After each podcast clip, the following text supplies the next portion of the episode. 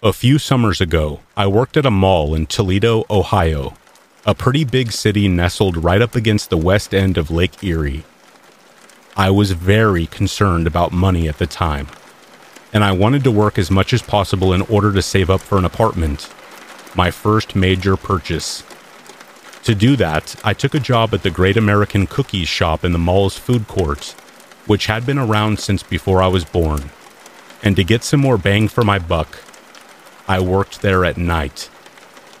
For those who don't know, a lot of bakeries and coffee shops will often hire a baker to come in at dead of night in order to make all the pastries and treats for the morning. They'll come in around three a.m. and just bake for hours on end. That was exactly what I did. I pounded out cookie cakes and put cookies in the oven until the sun came up, and then I stayed even longer to make some more money. It was actually really cozy and relaxing, between the heat from the oven, the silence of the mall, and the freedom to blast my music or my podcasts. But it also put me on edge sometimes.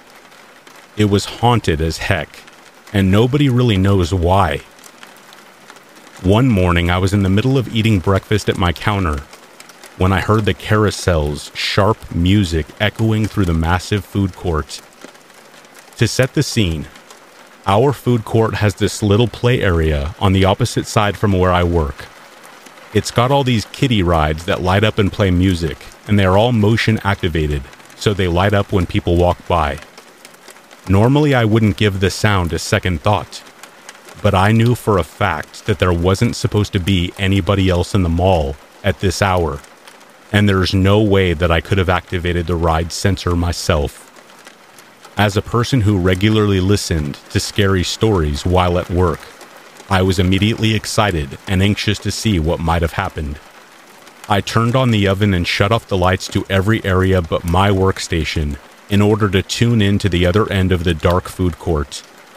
It was nearly pitch black beyond the dim lights above my workstation, but I could see that the only thing out of place was that carousel, which was now spinning just enough for its creaking and scraping to find a rhythm.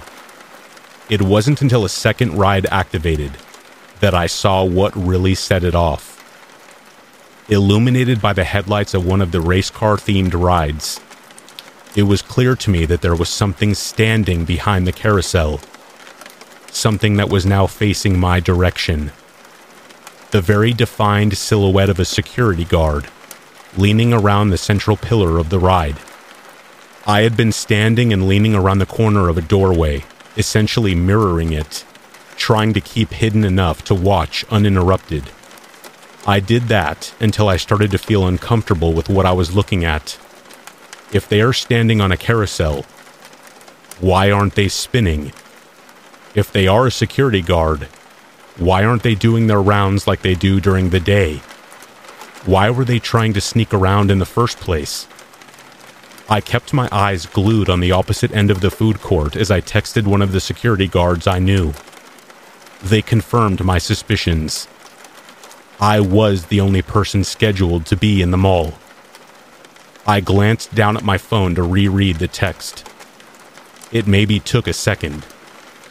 The moment I felt my gaze drop, I stopped myself, but it was already too late. There was now something standing about five feet away from our counter, right along the edge of my field of view. Fun fact about the counter of our shop: it's not tall. I, standing at six foot four, could essentially step over it, and my comically short sister, who worked the day shift, told me that she sometimes just leapt over the counter after closing up shop. I was now essentially standing in an island with only one route of escape if this creep decided to jump the counter. I took the opportunity while I had it and left the shop. It didn't end there, though. My car was parked pretty far away, so I instead decided to run along the long service hall towards our stock room. It was the only other door in the mall that I could lock and unlock, so I pushed my back against the door and locked the deadbolt behind me. Feeling better behind a locked door, I sat there, watching YouTube under the blindingly bright ceiling lights. I felt secure and safe in that room, right up until I heard footsteps coming slowly down the hallway. They were slow and light, like a kid tiptoeing down their stairs on Christmas. It was almost playful. I held my breath and waited for the footsteps to pass by my door. It was like they stopped just before it and started to walk in place, as if it knew where I was but couldn't get to me. It was then that I heard these clicking and flickering sounds, some mix between the sound of keys jingling and lights popping on and off. Whatever was outside that door, it was just having its fun scaring me. I'm sure a lot of people have had a nightmare where they were running away from a threat that always knew exactly where their prey was. It felt like that, but I knew this was real. Luckily, I also knew I was safe, and at one point or another, I realized that the footsteps were gone. It wasn't until after I told the story to my coworkers later that I realized I never had to reopen the deadbolt to exit that stock room. It was already unlocked.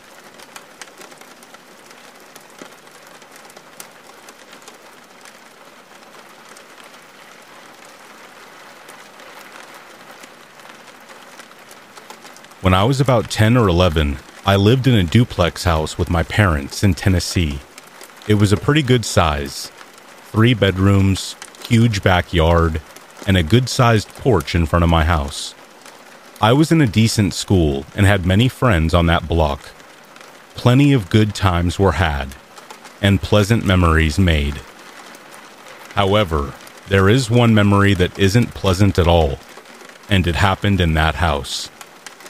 I always had a strange feeling in that house. That feeling you get when you think someone is watching you, but you are by yourself. That sort of feeling. I always felt like someone or something was watching me from inside my closet, in particular. But being a very self-aware person my whole life, I figured that was just normal kid fears. Something in the closet, something under the bed, et cetera. But what I couldn't explain was our lights would turn on and off by themselves a lot, and the T V would turn on and off a lot. My father tried explaining it, that it was the electricity or the house wiring, and it didn't seem to bother my parents. One day after school, I got home and started the regular routine. I got a snack, turned on Nickelodeon, and started doing homework in front of the T V on the floor. About ten or so minutes into it, I heard something coming from my parents' bedroom, like a rustling. I knew my parents weren't home from work yet. It was still pretty early in the afternoon, and their cars weren't in the driveway. For all I knew, it could have been an intruder, and I was a skinny little boy at the time. Instead of getting a neighbor, I started walking toward the bedroom. I then noticed the rustling noise was coming from their bedroom. They had the master bedroom, of course. And I found that odd. What was happening in the bathroom? Like, if it was a robber, why would they be in the bathroom? I get to the bedroom door, which was open, but before I step in, I said, "Mom, Dad, is that you?" I knew it couldn't be them, but that's just what came out. Then it happened. I heard what sounded like a cackle, like a rotten snicker, and then what I can only describe as an old hag's voice. It repeated back my words, only in a mocking fashion. "Mom, Dad, is that you?" Then it cackled again. At this point, I think I'm dreaming and tears start to well up in my eyes. I figured I was about to get jump scared or shocked, so I walked toward the bathroom, thinking I would wake up at the jolt. I got to the bathroom and I saw nothing. Nothing but a bunch of bathroom items knocked on the floor and into the sink. I turned and started to run out, and I tripped on the doorway and fell on my chest. Now I really think I'm dreaming, and I start crying, calling for my mom, that kind of thing. It felt like I was on the floor for an hour, but it was probably not even one minute. I got up, looked behind me once more. Still see nothing, and ran to the living room to get my homework and went outside on the porch, not going back inside until whatever parent got home first. When I told them, they chalked it up to being a dream, that I probably dozed off watching T V and just had a vivid dream. All right, but the thing is, I don't remember waking up that day. The day just went on, into the evening, and then into the night, where I probably didn't get much sleep then. Nothing to that magnitude happened to me in that house after, and we ended up moving a year or so later. I'm older now, but still to this day, I am uneasy being in bathrooms, because if I ever heard that voice again, I don't know what I would do. I would probably have a heart attack. The voice was that nasty. I hated that house.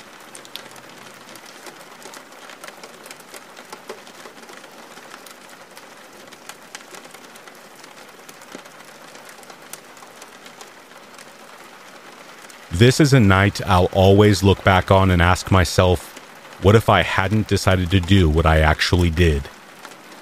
It was a night during the autumn season.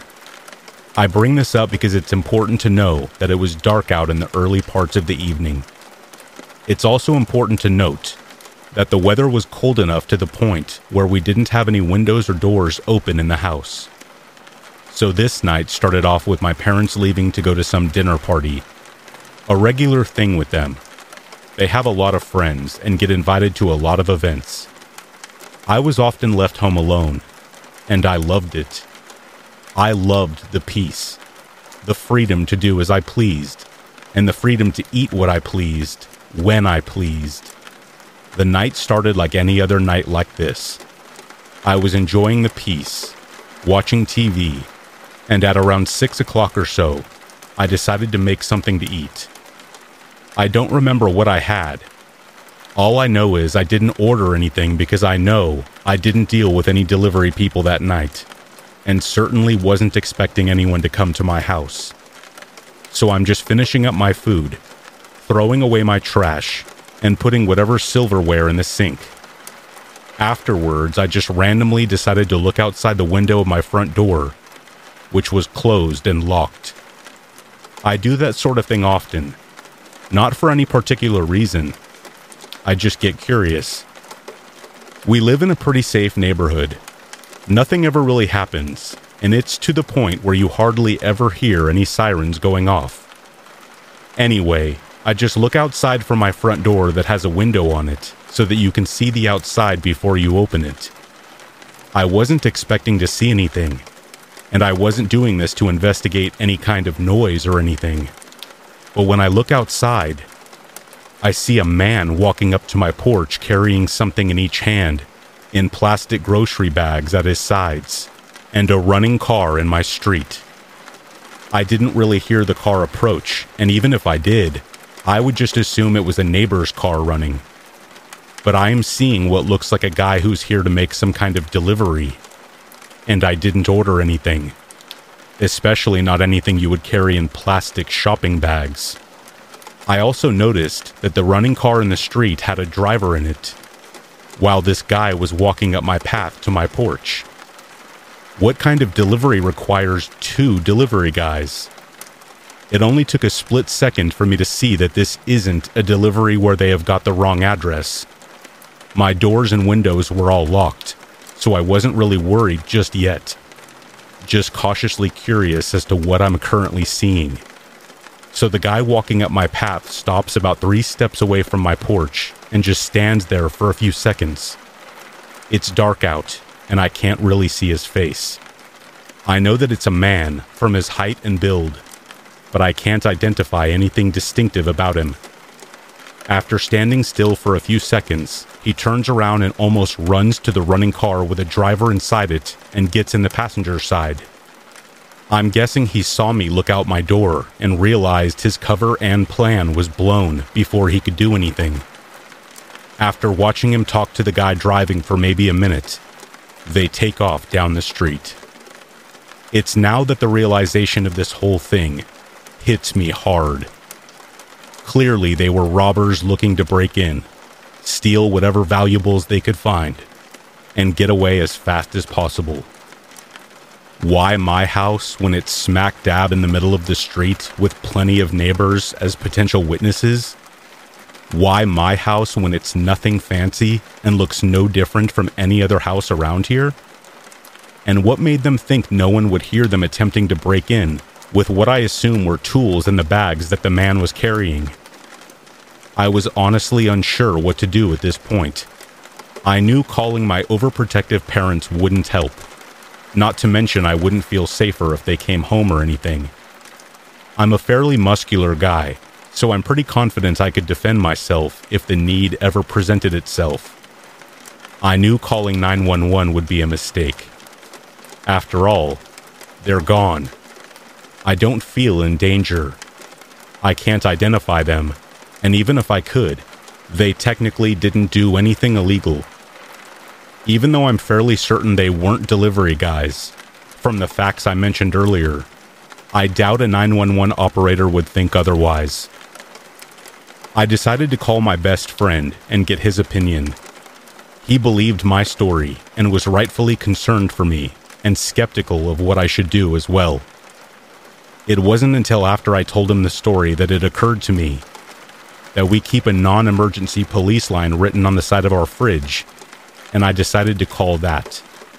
I thanked my friend and told him that I would update him later.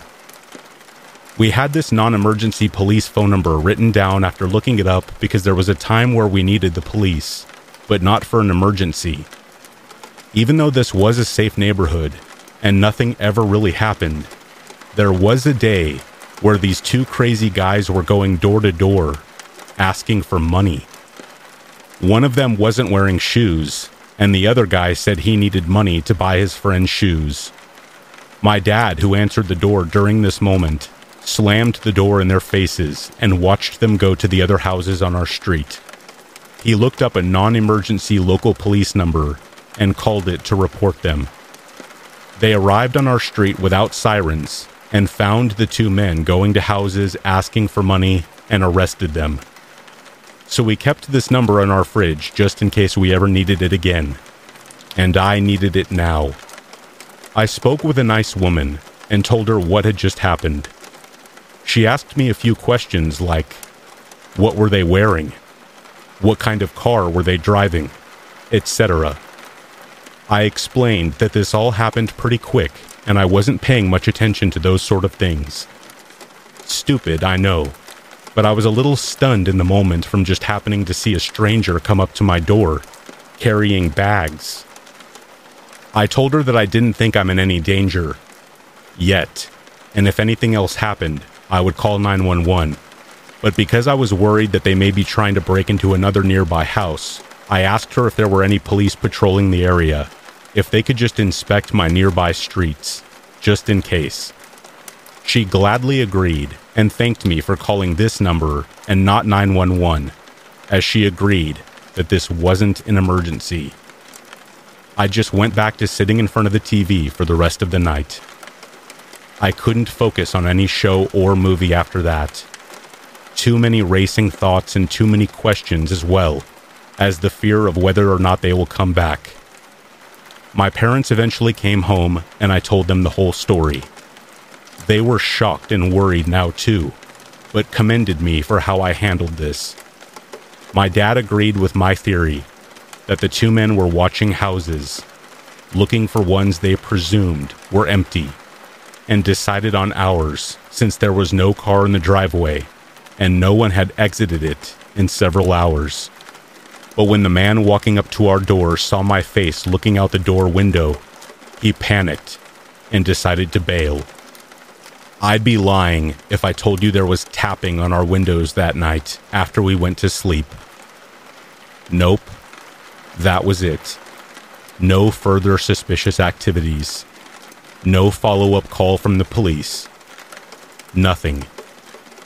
Nothing like this ever happened again, and it never made me feel uncomfortable to be alone ever again. But I often wonder, what would have happened if I didn't decide to look out my door when I did? Would I have had to fight off robbers? Did they have weapons just in case? I guess I'll never know.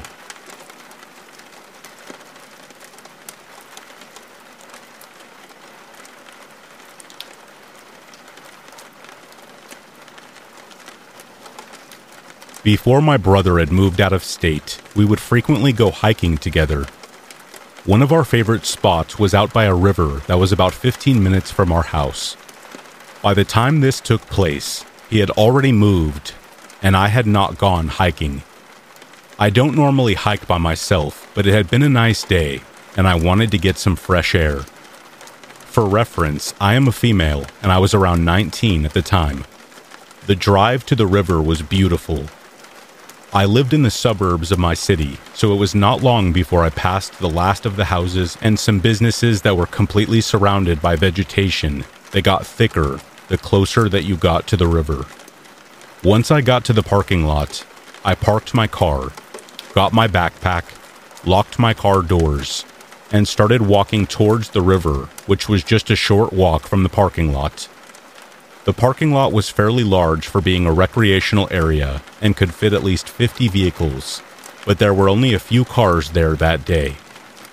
I passed the restroom building and some trash cans on my right and could see some campers by the river, a bit out towards my left. They had been at least thirty yards away from me.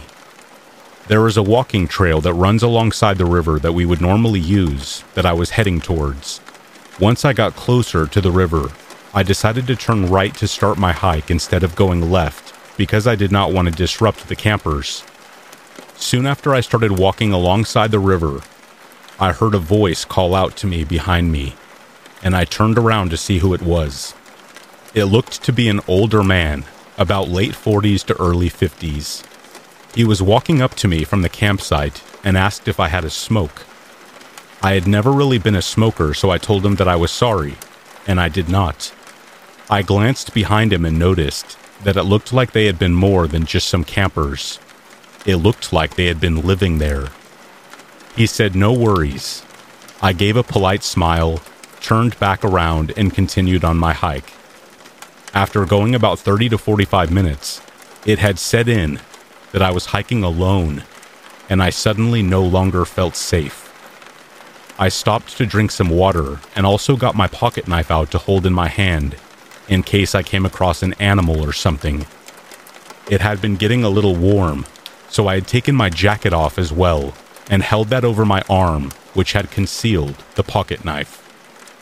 I backtracked almost to where I had started and noticed that the older man had started to walk towards me again and called out to me. I stopped to talk to him to see what he needed. To my surprise, he had asked me if I wanted to go hang out with them. I told him I couldn't and I had to get back home. I started to walk away, and he had asked for my number and grabbed my tank top. I told him that I was sorry and I was not interested and pulled away. He kept holding on to me, my tank top bunched up in his hand, for a few more seconds. It felt like minutes, and it seemed like he had been considering something before letting me go. I was terrified, but had been glad that I had my pocket knife in my hand, in case he tried anything drastic. I speed walked back to my car, running once I was close enough. I had gotten in my car, immediately locked my doors, and got out of there as fast as I could. I don't know what would have happened if I stayed with them, or what that man's intentions were, but I have never hiked alone since.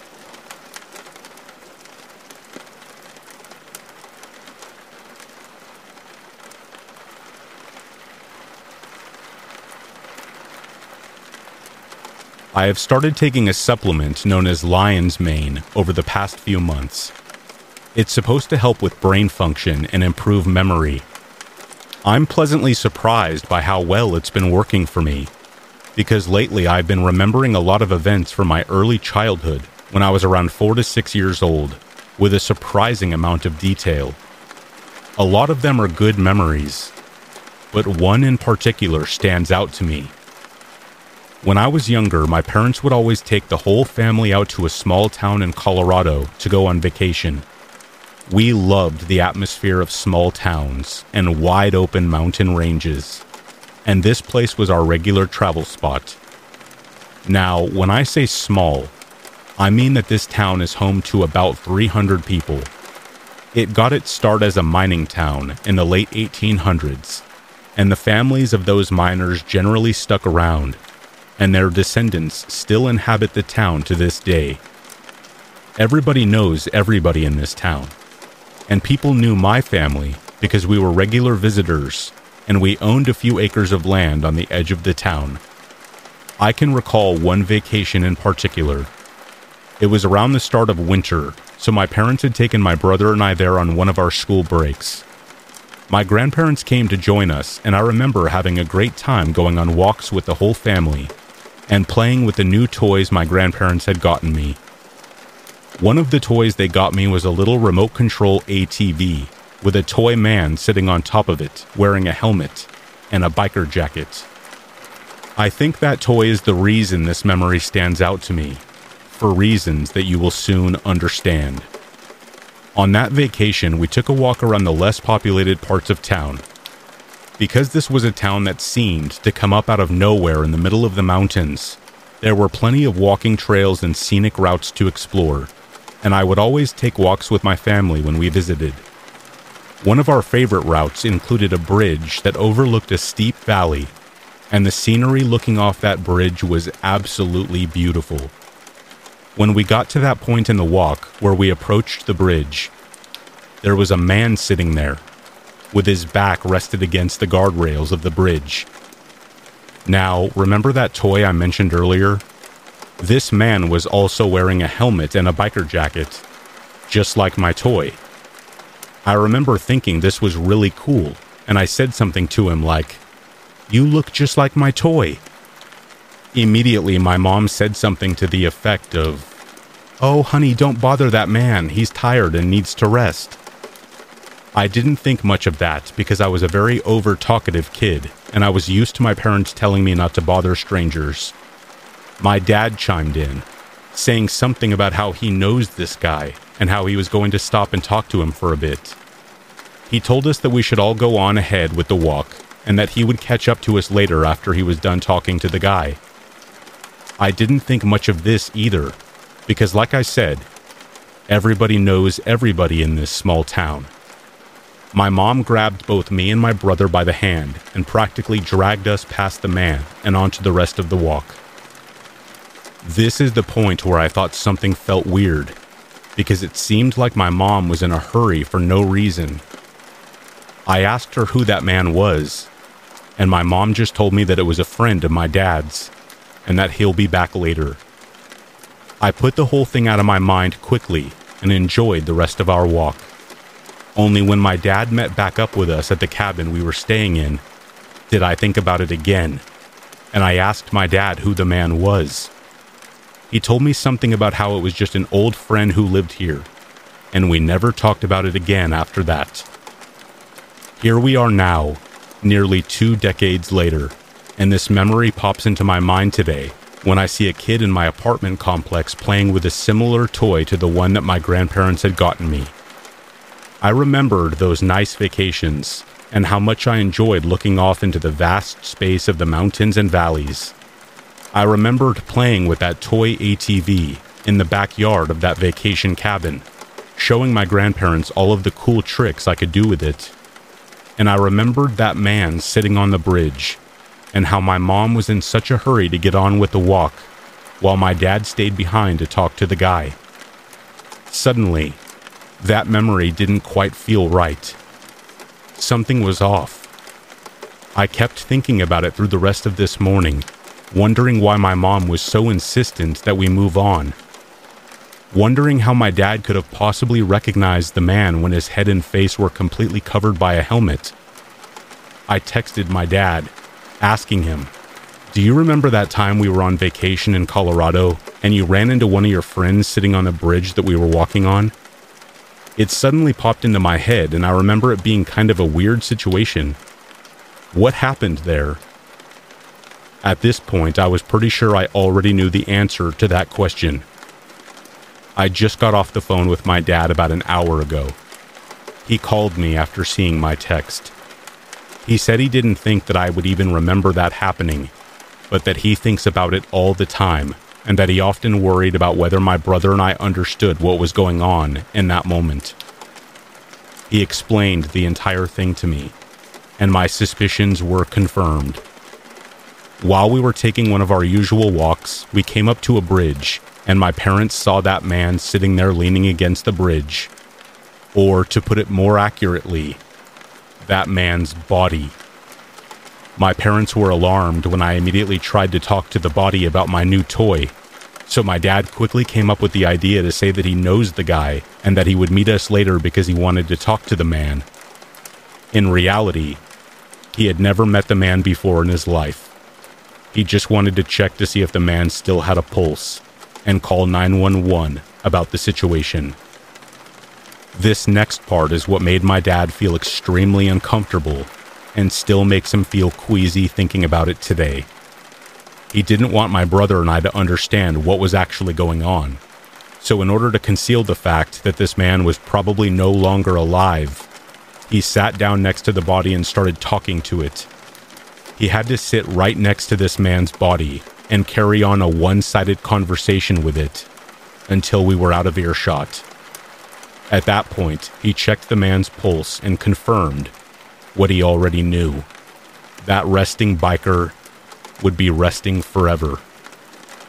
This was before cell phones were very common, and even then, there would have been no way to get a signal in an isolated town like this. He ran back to town, called the county sheriff from a landline, and ran back to the bridge to wait for them to arrive. While my dad was waiting there, he looked around to try to figure out what happened, and it wasn't hard to tell. The bridge had started to get icy because it was the start of winter, and this man must have been taking the curve onto the bridge a little too quickly. My dad looked over the edge of the bridge, and sure enough, there was a motorcycle at the bottom of the valley. The man had crashed, probably been injured very badly, and had propped himself up hoping that help would arrive. My family did come across him, but not soon enough. Looking back on it, we never took that walking path again in all the times we vacationed there in the future. I think my dad wanted to avoid it, both because the memory of having to talk to a body and pretend it was alive made him feel sick, and because he didn't want my brother and I remembering the situation and figuring out what actually happened.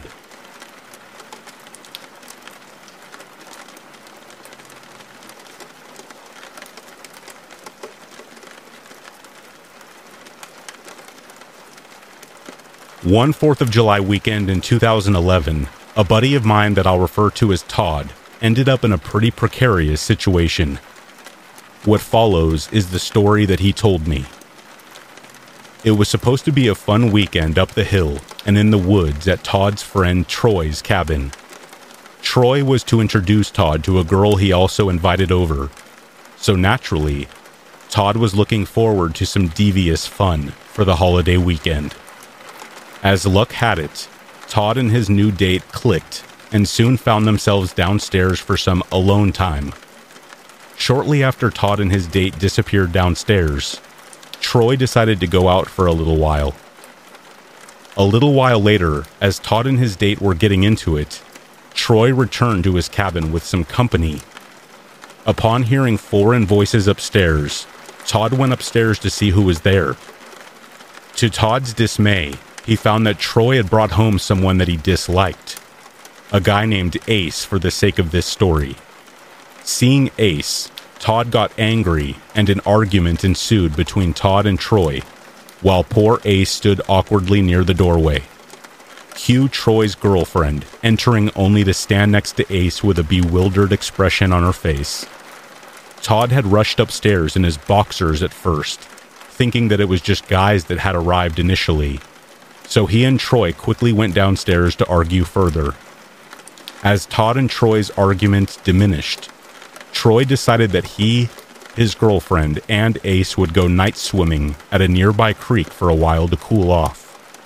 For whatever reason, Troy threw on Todd's shorts to swim in in which had Todd's keys, wallet, and smokes in the pockets.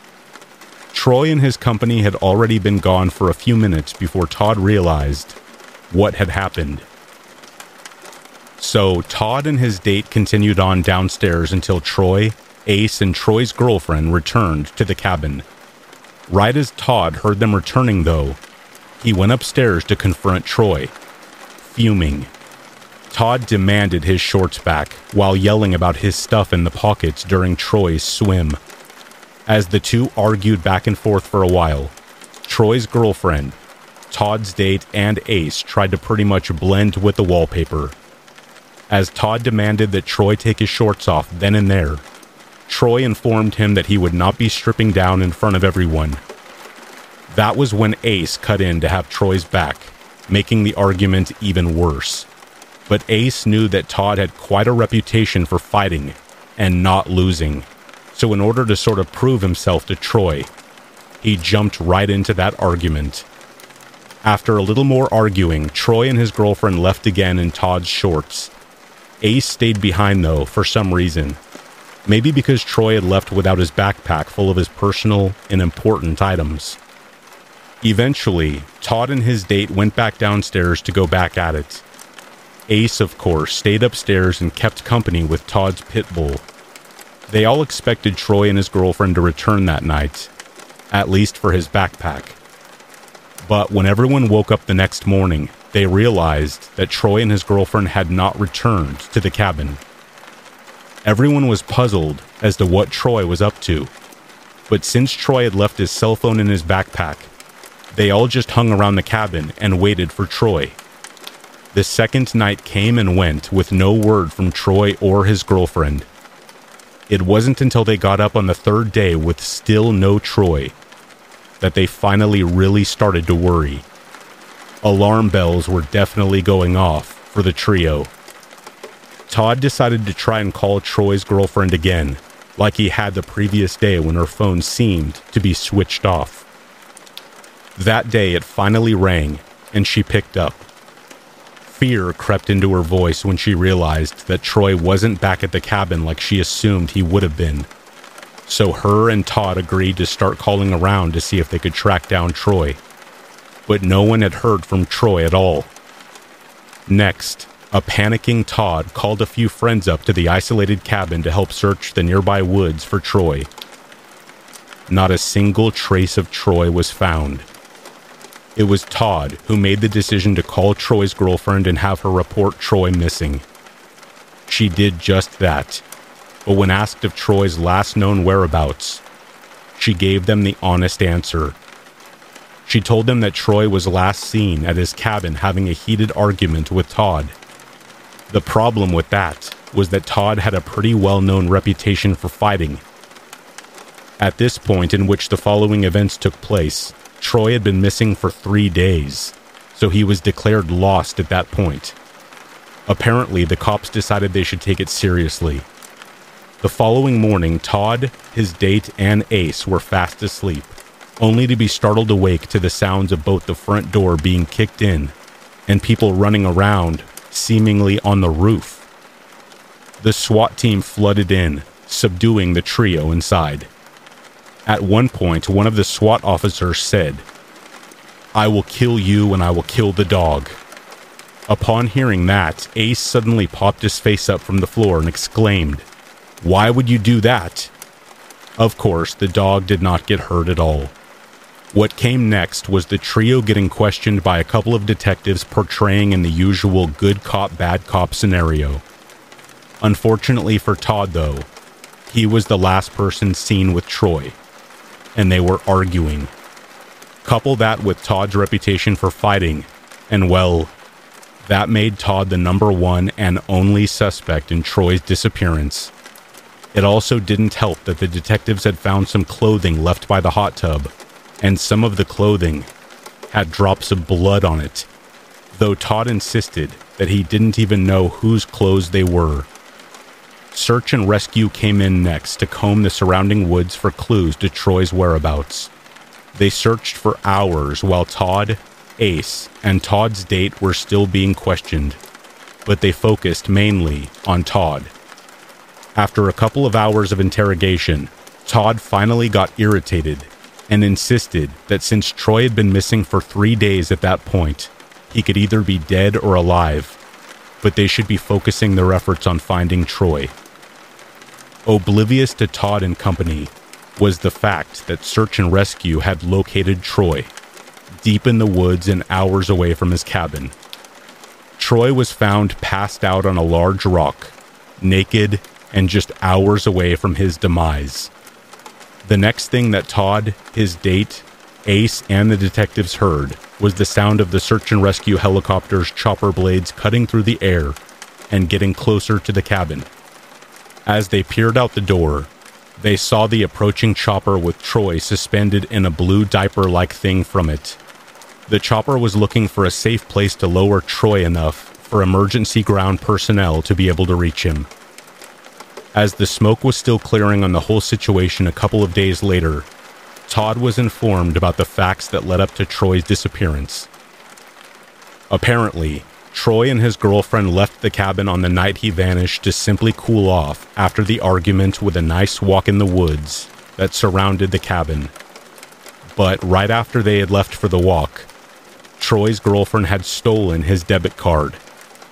Shortly after setting out on their walk, Troy and his girlfriend got into an argument themselves. They got separated after that, and Troy's girlfriend ended up walking herself back to the main road, where she had called a ride, leaving Troy in the woods and assuming that he would find his way back to the cabin. So basically, Troy's girlfriend turned her phone off for the next couple of days in order to avoid Troy's angry phone calls about his debit card while she partied the whole time. When she did finally turn her phone back on, she received Todd's concerned call about Troy. She was shocked to learn that Troy had been missing for the last couple of days. Troy ended up being relatively okay, considering the circumstances. Todd ended up moving out of state shortly after, which pretty much dissolved the friendship. As far as Ace, Todd's date and Troy's girlfriend, well, they're in the wind, I guess you could say. I'm almost positive, though, that none of the people involved in this story will ever be able to forget about the events that took place over those fateful three days at the cabin.